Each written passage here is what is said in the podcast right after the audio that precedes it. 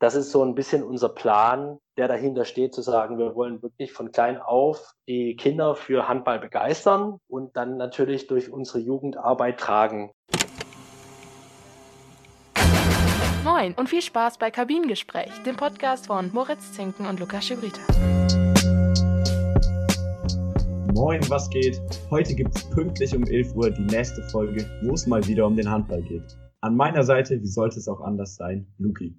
Ja, auch hallo von meiner Seite aus. Und falls ihr Handballfans seid und die letzte Folge von uns über die Sportart verpasst habt, könnt ihr euch gerne die letzte Folge mit Tim Detmer nochmal anhören. Die ist wirklich sehr empfehlenswert. Er hat nämlich zusammen mit noch einem Kollegen einen eigenen Podcast Anwurf, der Handball Talk, der auch durchaus erfolgreich ist. Und deswegen hat er auch reichlich an Expertise mitgebracht zur Episode. Hört da gerne mal rein. Aber nach dieser Eigenwerbung würde ich mal sagen, schauen wir zum Hier und Jetzt und freuen uns auf das nächste Interview mit Martin Keidel. Der ist Handball-Abteilungsleiter vom TVÖ Bad Münstereifel und wird uns jetzt Antworten zu unseren Fragen geben.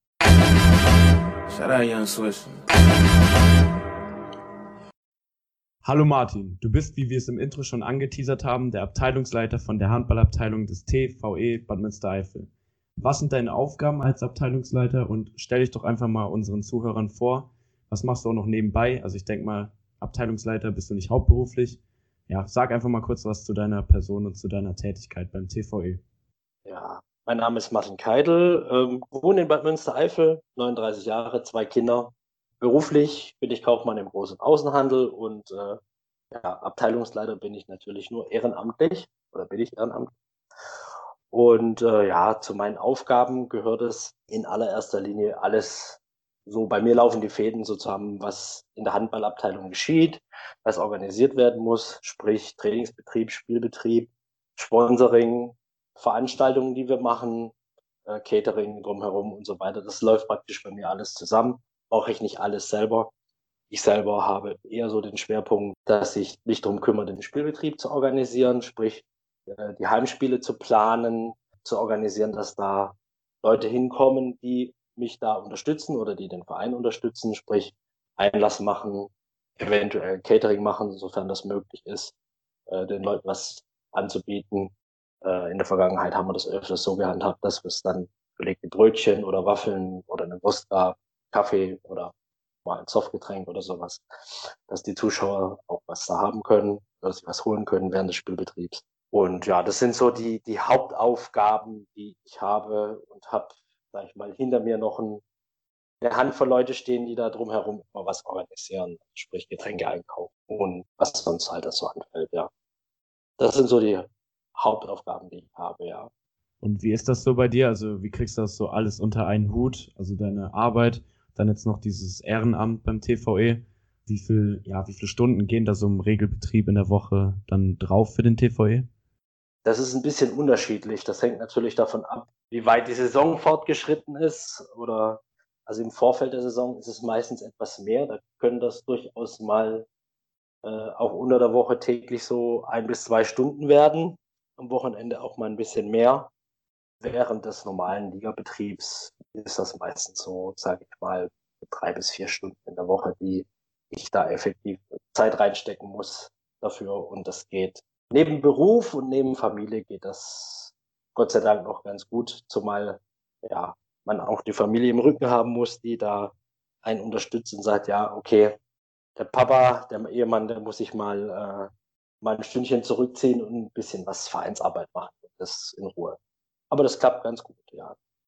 So, ihr habt als Verein ja ziemlich turbulente Jahre hinter euch, würde ich mal sagen, und vermutlich auch noch turbulente Jahre vor euch wenn man so die aktuelle Lage betrachtet. Vor allem, wenn man die letzten beiden Jahre beobachtet oder unter die Lupe nimmt, äh, müssen die ziemlich intensiv für euch gewesen sein. Nämlich, es hat so ziemlich damit angefangen, dass in der Heinz-Gerlach-Halle in Bad Münstereifel ein neuer Hallenboden verlegt wurde und die Stadt Bad Münstereifel damals überlegt hat, ein Harzverbot für die Halle zu beschließen. Für alle Zuhörer, die Harz nicht kennen, das ist eben ein Mittel, was sich Handballer zwischen die Finger schmieren, damit man einfach mehr Grip am Ball hat, und dadurch, dass der Ball einfach rutschig ist, schmiert man sich dann einfach Harz zwischen die Finger, damit es nicht so rutschig ist. Dann kann man sich natürlich vorstellen, dass ein Handballbetrieb ohne Harz so gut wie unmöglich ist. Ja, und deswegen war oder stand die komplette Handballabteilung ja auch kurz vor der Schließung, so wie ich das mitbekommen habe. Könntest du uns da einen kurzen Einblick darauf geben oder uns auch erklären, wie man am Ende diese drastischen Maßnahmen irgendwie abwenden konnte? Mhm. Ja, also ähm, das klingt jetzt sehr dramatisch. Ich persönlich ähm, habe das in dem Moment gar nicht wahrscheinlich so als dramatisch empfunden, dass es bis zur Schließung hätte kommen können. Ja, das wäre Worst-Case-Szenario gewesen. Ja, natürlich, äh, die Stadt als äh, Hallenbetreiber hatte den neuen Boden eingebracht und äh, wollte natürlich, dass der möglichst pfleglich behandelt wird, was man ja durchaus nachvollziehen kann. Und äh, man wollte uns eben das Harzen untersagen, weil das natürlich die Stadt da gesehen hat, ja, das wird den Boden verschmutzen, der Boden wird schneller abgenutzt. Ja, das waren halt die Einwände, die die Stadt hatte äh, zu, gegen das Harzen. Und ähm, wir haben uns dann mit den Ansprechpartnern der Stadt zusammengesetzt und gesagt, wir würden aber gerne harzen, weil das für uns wichtig ist, vor allen Dingen für die erste Herrenmannschaft wichtig ist, die ambitionierter spielen wollen, die aufsteigen wollen. Spielen mit Harz macht ein Handballspiel nicht nur einfacher, es macht es dynamischer, es macht schneller. Und ähm, das wollten wir eben auch für die erste Herren auf jeden Fall erhalten. Deswegen war der Kompromiss am Ende auch so, dass wir gesagt haben, okay, wir machen einen Kompromiss mit der Stadt, sprich, es hat bei uns jetzt nur noch die erste Herrenmannschaft und keine anderen Mannschaften mehr. Die sind auch selbst dafür verantwortlich, die Grobreinigung nach dem Harzeinsatz zu übernehmen, sprich, wenn die Harz benutzt haben im Training oder im Spiel, tun die, die Harzflecken, die entstehen auf dem Boden direkt nach dem Spielbetrieb oder nach dem Trainingsbetrieb eben entfernen. Äh, da hat man, gibt es entsprechende Reiniger für, hat man sich auch entsprechend mit der Stadt und auch äh, der Firma, die den Boden verlegt hat, abgesprochen, dass man den richtigen Reiniger verwendet, der den Boden nicht kaputt macht, der aber das Harz anlöst. Benutzt auch ein spezielles Harz, was auf einer Basis ist, das wasserlöslich ist. Also das hat man, wir haben ganz klar definiert, wir benutzen das Harz, wir benutzen den Reiniger und die, die das Harz benutzen, sprich die erste Herrenmannschaft, tut im Anschluss nach die Benutzung die Halle auch reinigen. Und das war dann ein, ähm, ein Kompromissvor, also war ein Kompromissvorschlag unsererseits und der wurde von der Stadt anschließend ja eben auch politisch abgesegnet vom entsprechenden Ausschuss, dass wir das weiter nutzen dürfen und damit war ein Kompromiss gefunden, den, glaube ich, alle Seiten so akzeptieren konnten. Und man hat festgestellt, ähm, oder auch die Stadt hat festgestellt, dass die Kollegen von der ersten Herrenmannschaft dieses auch sehr konsequent umsetzen, die Reinigung. Und ähm, damit sind alle zufrieden, ja. Das hört sich auf jeden Fall nach einer sehr guten Lösung an. Ähm, Lukas hat jetzt quasi dieses Jahr angesprochen, wo das eben passiert ist. Das aktuelle Jahr wurde ja vor allen Dingen von Corona bestimmt.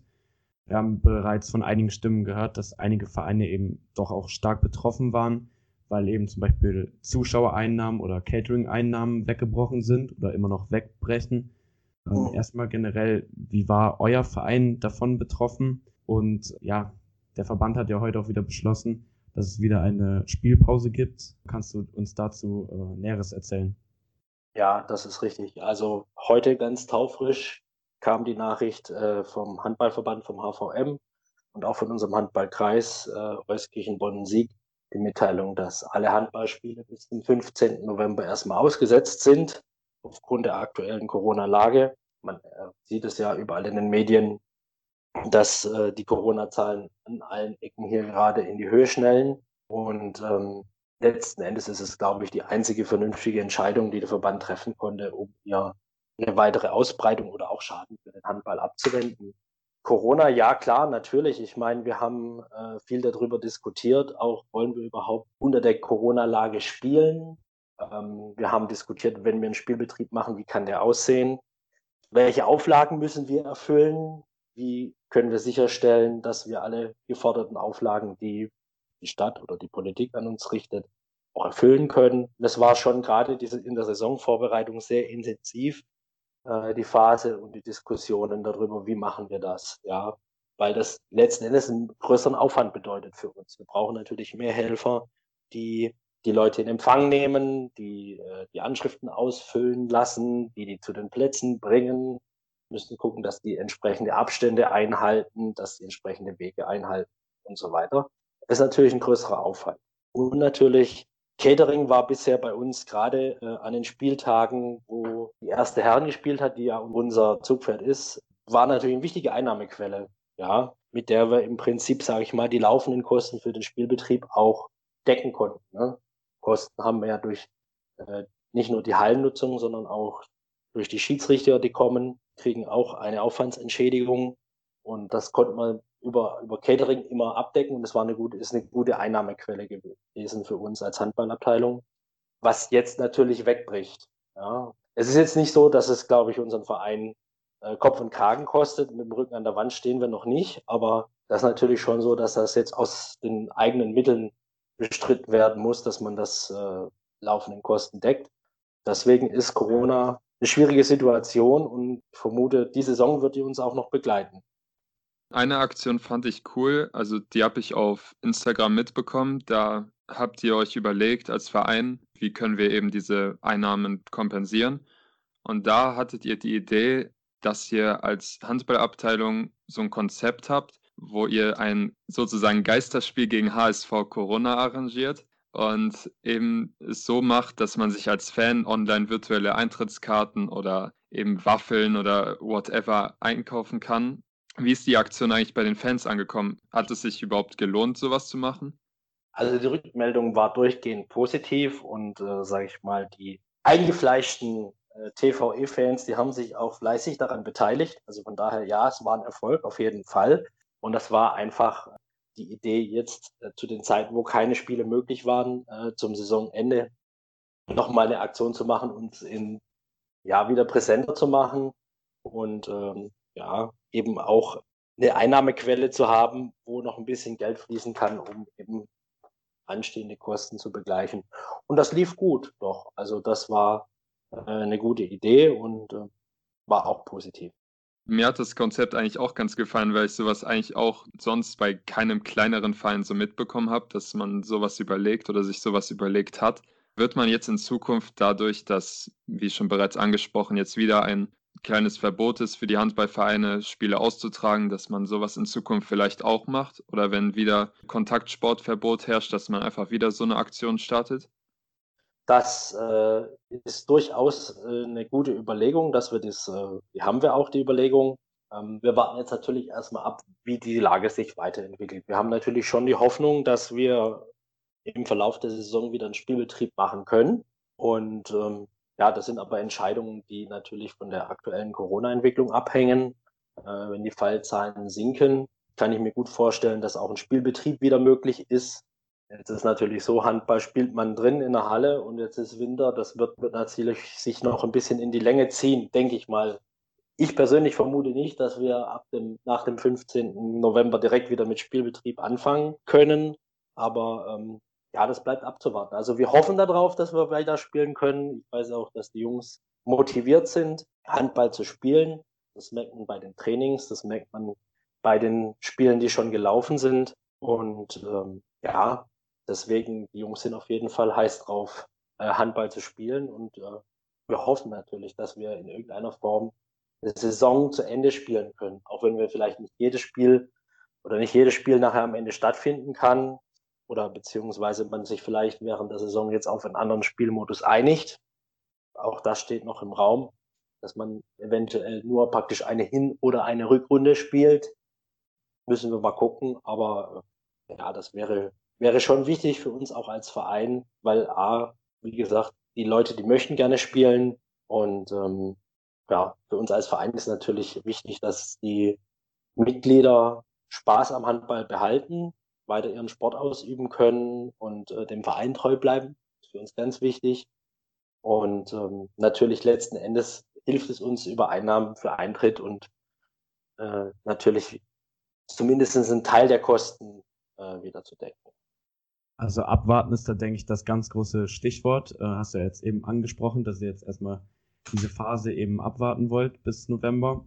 Eben hast du auch schon angesprochen, dass euch das jetzt quasi nicht direkt getroffen hat, dass ihr quasi noch Rücklagen habt. Ähm, wie sähe das denn aber jetzt eben aus, wenn es zu einem kompletten Saisonabbruch wieder kommen würde, weil die Fallzahlen eben nicht runtergehen? Inwiefern oder wie lange werdet ihr denn für diesen Worst-Case-Fall gewappnet? Also ich glaube, wir könnten die Saison auch ohne äh, Spielbetrieb überstehen, zumal ja dann natürlich die Kosten sinken, wenn wir keinen Spielbetrieb haben.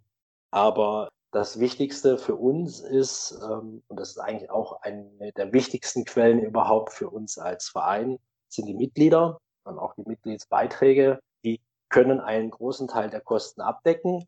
Und deswegen ist es für uns, oder setzen wir auch ganz viel darauf, dass unsere Mitglieder treu bleiben. Deswegen wollen wir eine familiäre Atmosphäre haben bei uns im Verein, ähm, netten, freundlichen Umgang und äh, sind natürlich auch am Überlegen, welche Möglichkeiten haben wir fernab von Spielbetrieb, den Leuten was zu bieten.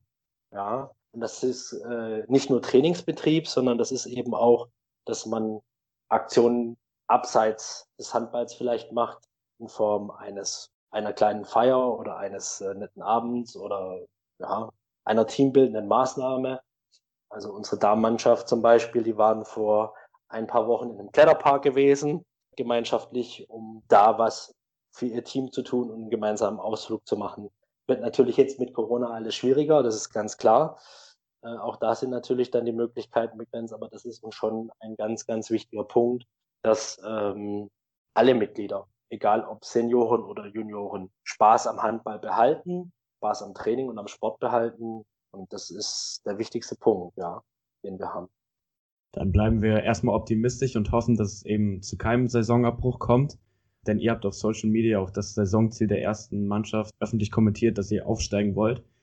Das wird den Mitgliedern ja auch sehr gut gefallen, dass ihr da so groß in die Zukunft schaut und auch ambitionierte Ziele habt.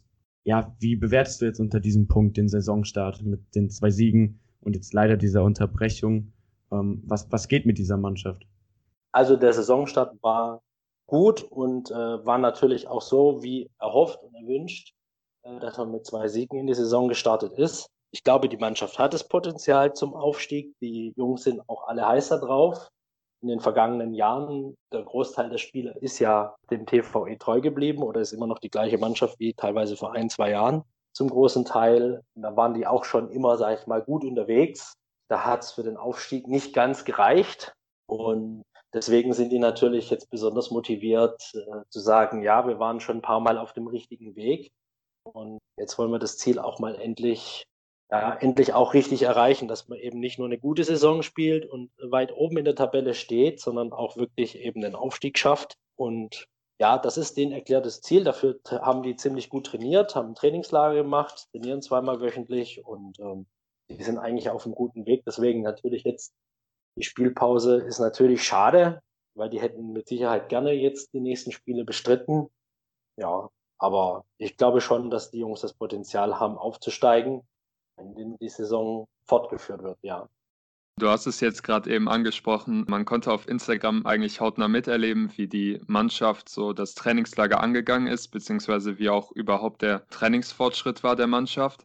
Sind das jetzt nach den beiden Siegen schon die ersten Früchte der augenscheinlich intensiven Vorbereitung oder liegt es einfach daran, dass die Mannschaft jetzt nach den ein, zwei Jahren immer weiter zusammenwächst?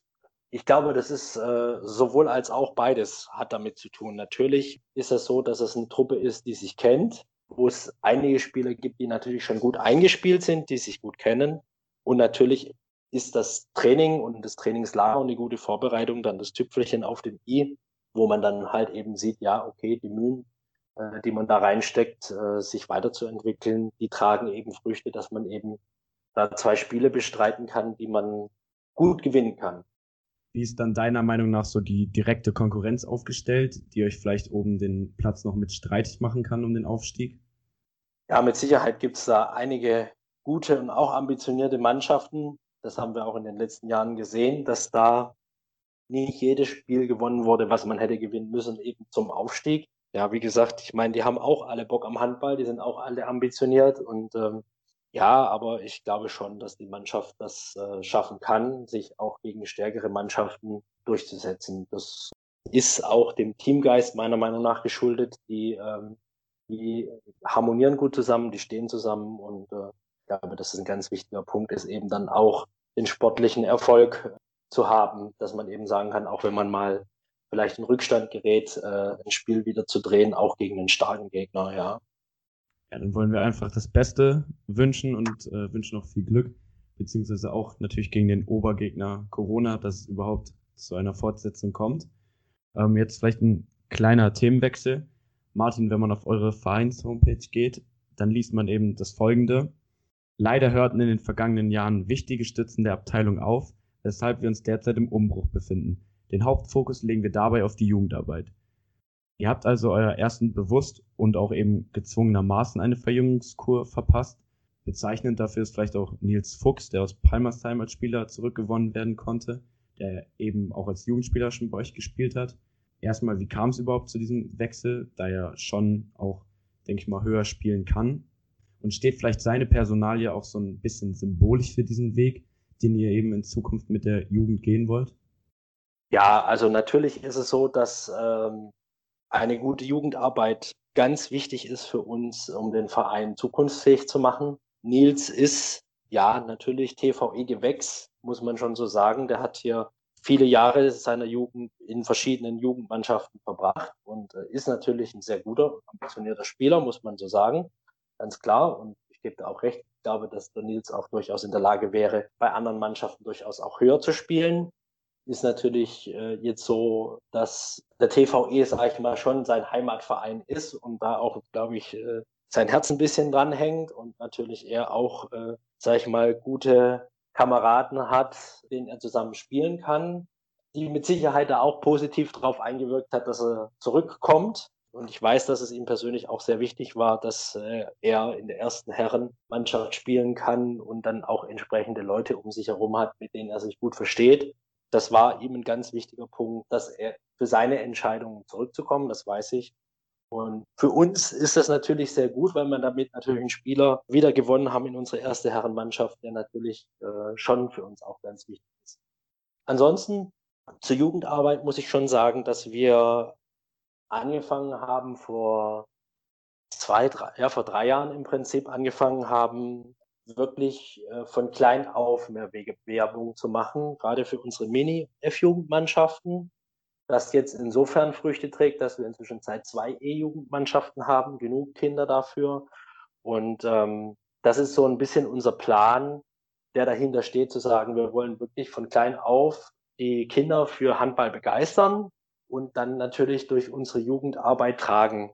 Ja, und dann immer weiter hochzukommen das ist ein Punkt, der uns ganz wichtig ist, der, wo ich denke, letzten Endes auch Früchte tragen kann, dass wir nachher genügend Spieler auch für weitere Mannschaften haben und auch die an den Verein binden, um ja eben, ja, der Verein lebt von seinen Mitgliedern und dass die auch, wenn die mal irgendwann junge Erwachsene sind, äh, immer noch beim TVE Handball spielen. Das wäre für uns ganz schön.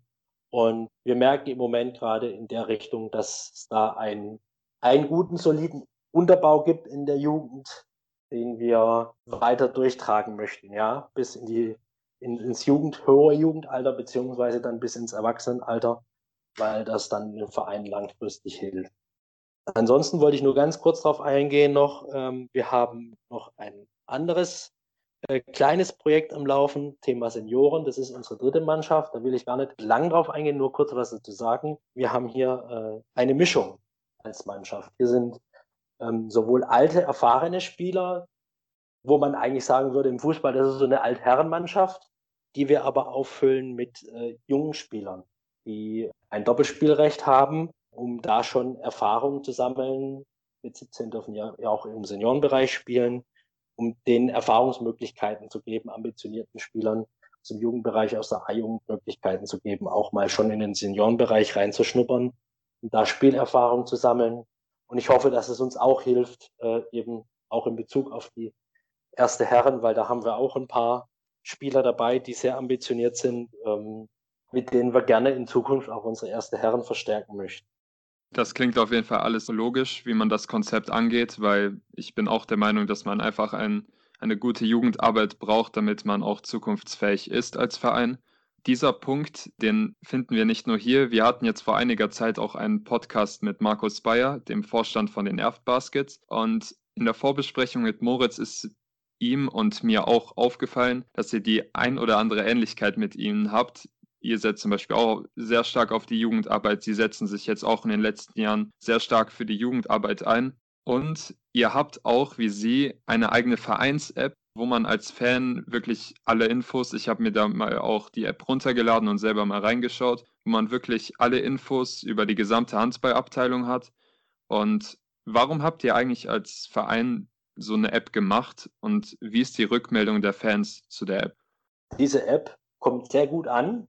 Wir haben die schon seit ein paar Jahren und ähm, macht uns vieles leichter, die App, weil die App greift ähm, von der Organisation her direkt praktisch auf die Daten äh, zu, die wir oder beziehungsweise die das elektronische System des Handballverbandes zur Verfügung stellt. Das heißt, es ist immer aktuell. Man sieht dort alle Ergebnisse. Wir, es geht sogar so weit, dass wenn der elektronische Spielbericht beim Spiel live gestellt werden kann, wenn die eine Internetverbindung haben, praktisch man einen Live-Ticker einsehen kann. Man kann in der App eben auch alle Hallen sehen, äh, wo gespielt wird, alle Termine sehen und die sind immer aktuell, sprich, wird ein Spiel verschoben, ja, dann äh, hat praktisch wenige Minuten später ist das auch in der App sichtbar, dass auch da der neue Termin dann drin steht. Und äh, sowohl nicht nur die Fans können das nutzen, sondern ich weiß, es nutzen auch ganz viele unserer Spieler oder Eltern im Jugendbereich nutzen diese App, um eben zu gucken, wann ist das nächste Heimspiel, wann ist das nächste Auswärtsspiel, wo geht's hin. Es gibt eine Routenplaner-Funktion, sprich klickt man auf die Halle des äh, Gegners zum Beispiel, kann man via Google dann praktisch äh, den Routenplaner öffnen direkt und äh, das ist schon, das kommt sehr gut an und das ist wie gesagt das nutzen auch viele unserer Vereinsmitglieder nutzen diese App. Das war auch schon unsere letzte Frage an dich, Martin. Also wirklich danke für dieses hochinteressante Interview. Wir hoffen erstmal, dass wir den Zuschauern einen großen Einblick in eure Handballabteilung geben konnten und wünschen euch natürlich, dass die Saison noch fortgesetzt werden kann und dass ihr euer großes Ziel, den Aufstieg, schaffen könnt. Dankeschön. Vielen Dank für die Wünsche. Wir wünschen euch, dass ihr weiter viel Spaß habt mit eurem Podcast werde mir mit Sicherheit auch den einen oder anderen anhören. Und ja, bleibt gesund. Dankeschön. Danke.